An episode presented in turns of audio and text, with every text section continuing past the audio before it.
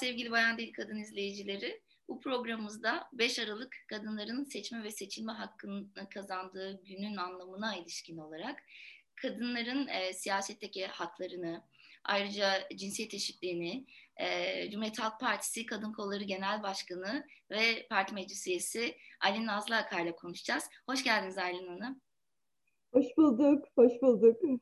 E, teşekkür ederiz öncelikle programımıza katıldığınız için, bu yoğunluğunuzda vakit ayırdığınız için. E, 5 Aralık seçme ve seçme Zevkle. e, hakkımızı kazandığımız güne elbette e, sizle konuşmanın ayrı bir önemi var. E, 5 Aralık 1934'te biliyorsunuz ki e, kadınlar seçme ve seçilme hakkını kazandı Türkiye'de. Bunun için e, ciddi bir mücadele de verdiler ve Mustafa Kemal Atatürk e, öncülüğünde dünyada birçok ülkeye nazaran bu hakkı öncelikli elde ettiler. E, öncelikle bugünün önemine ilişkin siz neler söylemek istersiniz? Ee, Siz de söylediniz işte 5 Aralık 1934'te seçme seçilme hakkını kazandıktan sonra 1935'teki ilk genel seçimlerde kadınlar sandıklara koşturdular, haklarına sahip çıktılar. Hatta büyük şehirlerde sandığa e, gitme, oy verme oranı yüzde seksenlere kadar e, yükseldi. Ve o dönemde e, yapılan ilk seçimde parlamentoya 17 artı bir kadın vekil girmişti. Diğer biri de ara seçimde. Dolayısıyla 18 kadın vekil girmişti. Ve e, o günkü parlamenter sayısına kıyasla bu %4.6'ya denk düşen bir oran.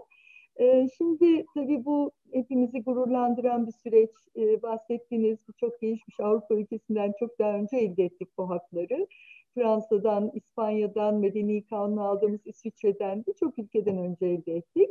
Bu güzel bir şey ama hani yıl 1935 geldik 2020 yılına. O günden bugüne neler yaşandı diye bakacak olursak tabii e, eleştirmemiz gereken, daha kat etmemiz gereken e, çok yol olduğunu görüyoruz. Çünkü e, şu ana kadar hala 20 ilimizden hiç kadın milletvekili çıkmadı. Demin ilk seçimlerdeki orandan bahsetmiştim size yüzde beş diye. Şimdi o günden bugüne seçilen parlamenter sayısına baktığınızda 11.385 vekilin sadece 398'i kadın. Yani hemen hemen oransal olarak yine bir değişiklik olmamış. Hala yüzde beşlerdeyiz. Bunu sadece parlamento ya da genel seçim olarak düşünmemek lazım. Kadının genel temsil oran, oranlarına bakmak gerekir. E, o açıdan baktığımızda bugün hala işte belediye meclis e, üyeliklerinde ya da belediye başkanlıklarında oranların çok istenenin altında olduğunu görüyoruz. Kadın muhtar oranı mesela bu son seçimde arttı diye hepimiz çok sevindik. Üstelik de yüzde 72'lik bir artış oldu. Şimdi ne kadar güzel geliyor değil mi kulağa? Yüzde 72'lik bir artış. Kadın muhtar oranında yüzde 72'lik artışla elde ettiğimiz kadın muhtar oranı yüzde 2.2 sadece. Yani e, yine muhtarlıklarda böyle bir durumdayız. E, 1389 belediye başkanımız var. Sadece 43'ü onların kadın yani yüzde üç oranındayız. E, kısacası e, dediğim gibi daha vermemiz gereken çok mücadele var. Ama bu mücadeleyi hep birlikte büyüterek, derinleştirerek, genişleterek elbette e, istediğimiz noktaya geleceğiz. Buna yürekten inanıyoruz. Hep birlikte yapacağız. Umarım e, siz de belirttiniz halen oranımız düşük. E, şu an mecliste e, 101 kadın milletvekili var yanlış bilmiyorsam son rakam ve bu yüzde on bir orana tekabül ediyor.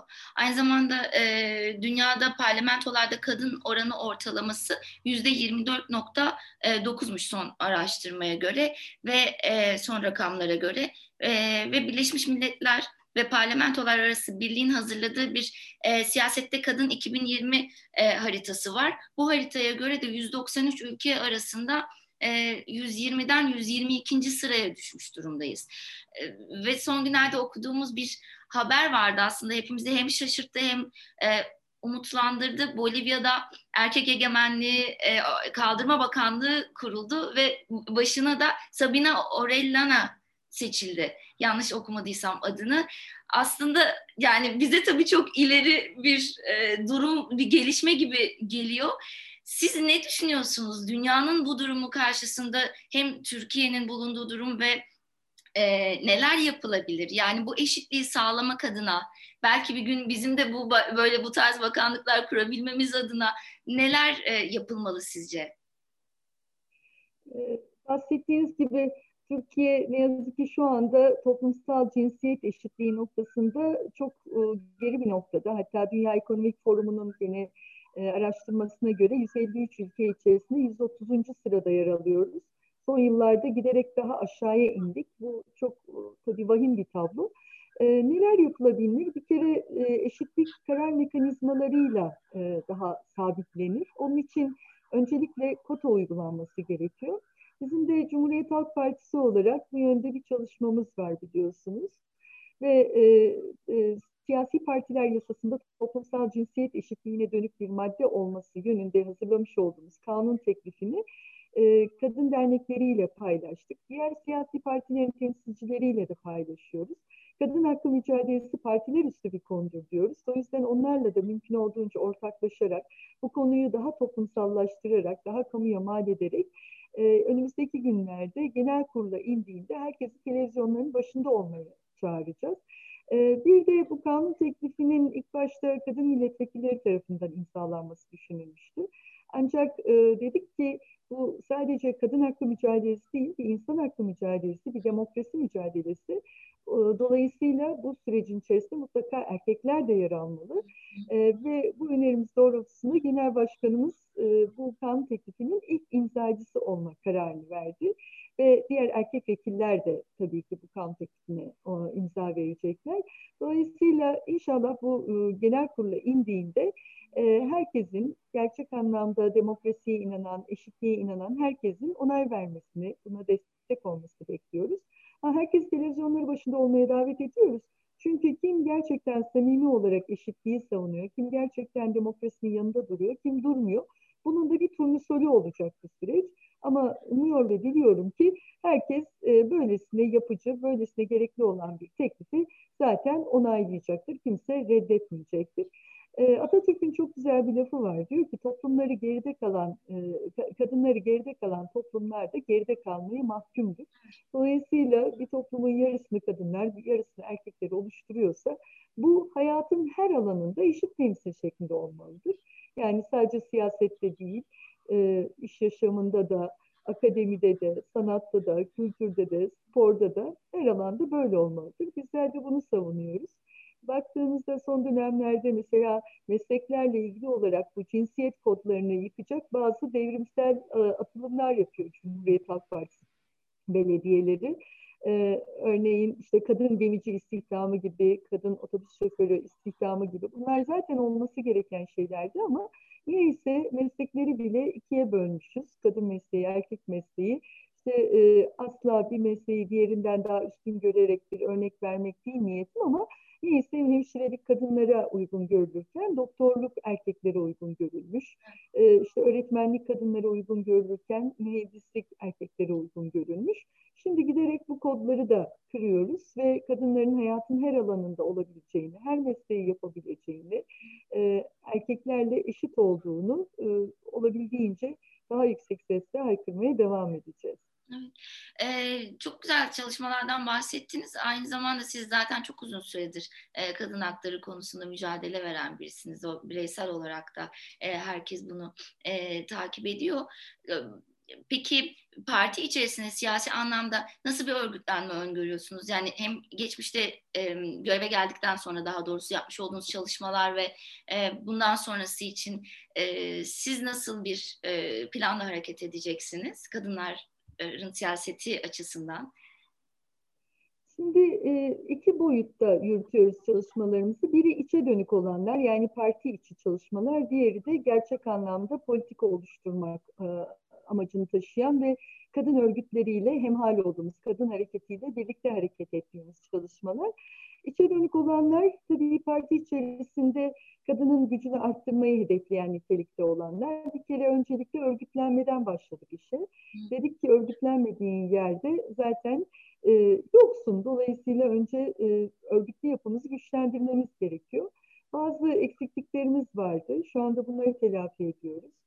Örneğin şu ana kadar 76 yerde, 76 noktada yeni kadın örgütlenmesi oluşturduk. Bunlardan 4'ü il başkanlığı düzeyinde, 72'si ilçe başkanlıkları düzeyinde. Bu ilçe başkanlıklarının 43'ü de Cumhuriyet tarihinde ilk kez kurulan e, ilçe kadın kolları başkanlığı. Yokmuş yani orada daha önce hiç. Yoktu ne yazık ki onları oluşturduk. Ee, bir diğer boyutu ise kadın üye sayısını arttırmak. Çünkü şu anda partideki kadın üye sayısı erkek üye sayısının üçte biri oranında. Onun için hızla e, üyelik noktasında da partiye hem hareket getirecek, dinamizm getirecek hem de aynı zamanda üyelerle olan bağlarımızı da kuvvetlendirecek nitelikte bazı çalışmalar yürütüyoruz. Dışa dönük olanlar ise genel olarak hayatın her alanında kadının eşit temsilini sağlamak ve kadının güçlenmesini e, teminat altına almak adına yapılacak olan politikalar, uygulanması gereken politikalar konusundaki çalışmalarımız. Bu çalışmaları hem yurt içi hem yurt dışı e, boyutuyla götürüyoruz. Ama özellikle kadın hareketiyle e, yan yana bir arada hatta hemhal olarak o, e, hareket etmeyi çok önemsiyoruz. Yani iç içe geçmeyi e, çok önemsiyoruz. Çünkü bugüne kadar Türkiye'de kadın hareketi ne istediyse başardı. Hatta o yüzden ben mevcut iktidarın da kadınlardan, özellikle kadın hareketinden çok çekindiğini düşünüyorum. Bu söylemlerine de, eylemlerine de yansıyor zaten. Evet. Onun için e, ne kadar dayanışırsak, ne kadar yürek yüreğe, omuz omuza hareket edersek o kadar güçleneceğimizi düşünüyorum. Yani şu bir gerçek, hiçbirimiz ama hiçbirimiz hepimiz kadar güçlü değiliz. İşte o gücü yan yana durarak, örgütlenerek sağlayacağız. E, ve göreceksiniz bu önümüzdeki günlerde çok daha net hissedilebilir olacak ve e, umuyoruz ki kadınlar bu ülkenin kaderini değiştirecek. Çünkü e, mevcut iktidarı bu noktaya taşıyan kadınlar oldu. İnanıyoruz ki e, iktidardan indirenler de kadınlar olacak. İlk yapılacak genel seçimlerde kadın hareketi ve kadın örgütlenmesiyle e, ülkenin kadersel değişiminin de kahramanları gene kadınlar olacak. Kesinlikle. Futurist female diyoruz sürekli. evet, aynen öyle. E, ben bir de birazcık daha e, kadınların siyasette yaşadıklarını konuşmak istiyorum sizinle. Yani e, ben de şahsen siyaset yapan biri olarak hepimiz zaman zaman zorlanabiliyoruz. Yani siyasette bazı engellerle karşılaşabiliyoruz. Kadınlar siyasette genel olarak neler yaşıyorlar, ne tür engellerle karşılaşıyorlar ee, ve bunları aşmak için nasıl bir yol izlemeliyiz? Ne önerirsiniz siyaset yapmak isteyen kadınlara? Şimdi hakikaten siyasetle ilgilenmekle, siyasetle meşgul olmak ayrı bir şey. Yani herkes siyasetle ilgilenebilir ama siyasetle meşgul olmak demek e, zamanını ayırmak demek, emeğini koymak demek, yüreğini koymak demek. E, bir erkek siyasetle meşgul olmaya karar verdiğinde sadece ceketini alıp e, işte bir e, siyasi partiye gidip ben e, geldim siyasetle ilgileneceğim demesi yeterli olabiliyor. Ancak aynı kararı bir kadın verdiği zaman durun gelin bir oturun bakalım, özgeçmişinize bir bakalım, ne gibi başarılar elde etmişsiniz, kaç yabancı dil biliyorsunuz, aynı zamanda bir enstrüman çalmayı biliyor musunuz gibi biraz egzecere ederek, biraz abartarak söylüyorum ama daha yüksek e, profil beklentileri oluşuyor. Yani kadının illa da bir e, başarı hikayesi üzerine siyasete girmesi, kendini ispatlamış olması, aksi takdirde siyasette yetersiz olabileceği gibi bir görünmez e, tavan var. Cam tavan sendromuyla burada da karşılaşıyoruz, siyasette de karşılaşıyoruz. Mesela bir erkek e, siyasette bir göreve aday olduğunda bu hakken kadınlar için bir göreve aday olmak daha çok lütuf gibi görünüyor. Hı. Bir erkeğin adaylığı e, onun için bir fedakarlıkken bir kadın için bir makam mevki peşinde mi acaba sorusunu gündeme getirebiliyor. Erkekler eğer çok çalışıyorsa o çok başarılı adam denilirken bir kadın eğer çok çalışıyorsa ne kadar hırslı bir kadın, kesin evini, ailesini ihmal ediyordur denilebiliyor. Yani e, hakikaten e, kadınlara atfedilenlerle erkekleri atfedilenler siyasette çok farklı. Aslında hayatın her alanında farklı ama belki siyaset rekabetin çok daha yoğun hissedildiği bir alan olduğu için e, bu kodlar, cinsiyetçi kodlar daha yoğun yaşanıyor. Ben kendi başıma gelen bir örnekten yola çıkarak e, eşitlik nasıl hissediliyor siyasette onu da anlatmak isterim size. E, genel kurul bittiğinde biz kapıya yöneliyoruz. E, bir iki tane kapı var. Dolayısıyla zaman zaman kapının orada sıkışıklıklar olabiliyor. Ben çiçeği burnunda bir milletvekiliyken henüz yeni seçilmişken yine geç saatte böyle bir genel kurul bitti ve bütün milletvekilleri parti ayırmak etmeden söylüyorum. Hep birlikte o kapıya yöneldik. Bir hafif sıkışıklık oldu. Ama bir baktım bir erkek vekil burada normalde cinsiyetini söylemem ama e, gerekli olduğu için burada söylüyorum. Bir erkek vekil ayağıma basarak önüme geçiyor. Ben de hani kimsenin hakkını yememeye özen gösteririm ama kimseye de hakkımı yedirtmem. Dolayısıyla durdum. Nokta nokta bey dedim. Buyurun buyurun geçin dedim. Böyle herkesin duyabileceği şekilde. Döndü bana ne dedi biliyor musunuz? Hani nerede kaldı sizin eşitliğiniz dedi. Yani bana şunu demek istiyor. Hani madem biz kadın erkek eşitiz o zaman sen de kabalaş, sen de benim ayağıma bas. Yani sen de nezaketsiz ol demeye getiriyor. Ben de dedim ki bu yaptığımızın kadın erkek eşitliğiyle, feminizmle falan en ufak bir ilgisi yok. Hani ben en temel nezaket kuralından bahsediyorum. Ayağıma bastınız az önce dedim. Öyle olunca hemen yer verdi. Ve Tuba o günden sonra şöyle bir şey yaşadım. Ne zaman ki genel kurul bitti, ne zaman ki ben o kapıya yöneldim, ne zaman ki gene o kapıda her zaman olduğu gibi hafif bir e, kalabalık vardı. Herkes o sırada kapıdan çıkmak istediği için. E, şöyle fısıltılar duymaya başladım. Aynen geliyor, aynen geliyor diye. Ve bir baktım böyle koridor oluşturuyorlar ben geçebileyim diye. Ben de gayet kendimden emin o koridordan geçip ilerledim. Yani e, zaman zaman böyle hakkınızı aramanız gerekiyor. Zaman zaman hakkınızı aradığınızda belki bazı insanların kafası karışık olduğu için hemen dönüp e, feminizmle ilgili bir sorgulama yapıyorlar. E, yeri gelmişken hani e, gerçi tabii bu programın izleyicilerinin hiçbir konuda kafası değildir ama yani feminizmi e, kadın erkek eşitliği değil erkek düşmanlığı zanneden de bir kesim var hala. İşte bu kesime de bazı şeyleri açıklamak gerekiyor belki. E, ama açıklıyoruz, sabırla anlatıyoruz. İşimiz bu zaten. Anlata anlata inanıyorum ki e, gerçek anlamda toplumsal cinsiyet eşitliğini hep birlikte sağlayacağız. Kesinlikle ne güzel örnek verdiniz. Yani özellikle siyasete katılmak isteyen kadınlara e, belki şunu da söylememiz lazım. Birçok zorlukla karşılaşacağız elbette. Ama e, direndiğimiz sürece ve o yolda ısrarcı olduğumuz sürece elbet bir yere varıyoruz. Yani yalnızca o mücadeleyi vermek bile diğer kadınlara cesaret veriyor, ilham veriyor. Bu bakımdan bile kıymetli galiba değil mi? Yani e, geri çekilmektense üstüne gitmek gerekiyor biraz. Kesinlikle e, yani vazgeçmemek gerekiyor o, o çok net ama bunun yanı sıra e, kadın örgütlenmesini ve kadın dayanışmasını da arttırmak gerekiyor. E, ben mesela e, birkaç örnek daha var ama o kadar süremiz yok. Yani bu anlamda hayal kırıklığı yaşayan e, birçok kadına da destek oldum ve e, olmaya da devam edeceğim ve e, bunu partiler üstü gördüğüm için farklı partilerden kadınlara da destek oldum. Daha somutlaştırmak adına örnek vereyim. E, 2014 seçimlerinde Bingöl'den belediye başkan yardımcısı seçilen AKP'li e, bir e, kadın arkadaşımız bu göreve geldikten sonra e, medyaya düşen haberlerden okudum ki e, şöyle bir cümleyle karşılaşmış. Seçim öncesi ev ev kapı kapı dolaşmış, çalınmadık kapı, sıkılmadık el bırakmamış. Ancak seçildikten sonra belediyecilik erkek işidir, uzun saatler çalışmayı gerektirir. Sen bir kadın olarak bunu yapamazsın, görevden istifa et diyerek istifaya zorlanmış. Ne zaman ki bu haberi okudum, ben hemen bu kişiyle bağlantı kurdum. Dedim ki bizler sizin yanınızdayız, arkanızdayız. Çünkü o koltuk sizin hakkınız. Siz o koltuk için çalıştınız ve aslında e, siz o koltukta tüm kadınları temsil ediyorsunuz. Ve e, bu dayanışma telefonunu daha sonrasında hatta e, o dönemde e, Twitter üzerinden de paylaştım. E, sonrasında mesela bu dönem aynı belediye başkanı, erkek belediye başkanı aday olamadı. Ben yaşatılan bu sürecin de e, tekrar adaylaşamadığında etkisi olduğunu sanıyorum. En azından öyle olduğunu e, bilmek isterim, öyle umarım.